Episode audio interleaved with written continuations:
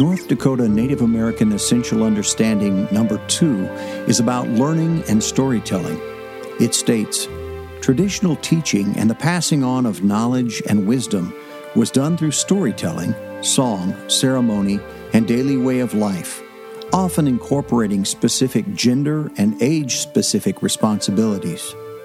These continue to be some of the best modes for learning for both native and non native learners. In this episode of Dakota Datebook, we'll listen to Kade Ferris, enrolled member of the Turtle Mountain Band of the Chippewa, in part two of What Stories Teach Us. We need to make sure that we don't clean up history too much because there's that idea we have to sanitize things to make them more palatable and less painful. But really, we learn about a, lo- a lot about ourselves and about our history by looking at painful things. The Métis Rebellion in Canada in 1885, there were war crimes committed. I found a story which horrified me. There was a general who, when they defeated the Métis, he wrote an account about, you know, we won, the men fled, and we, you know, we took our war spoils. Every man who wanted a pony could could have one, and they rode those ponies all night. He wasn't talking about ponies; he was talking about rape, and it was a euphemism.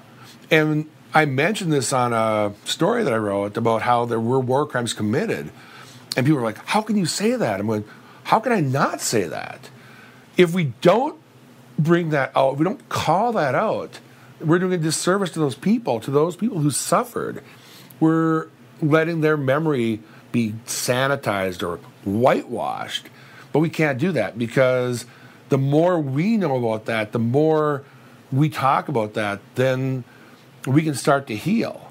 But if we hide those types of things in our history, it does nobody any good.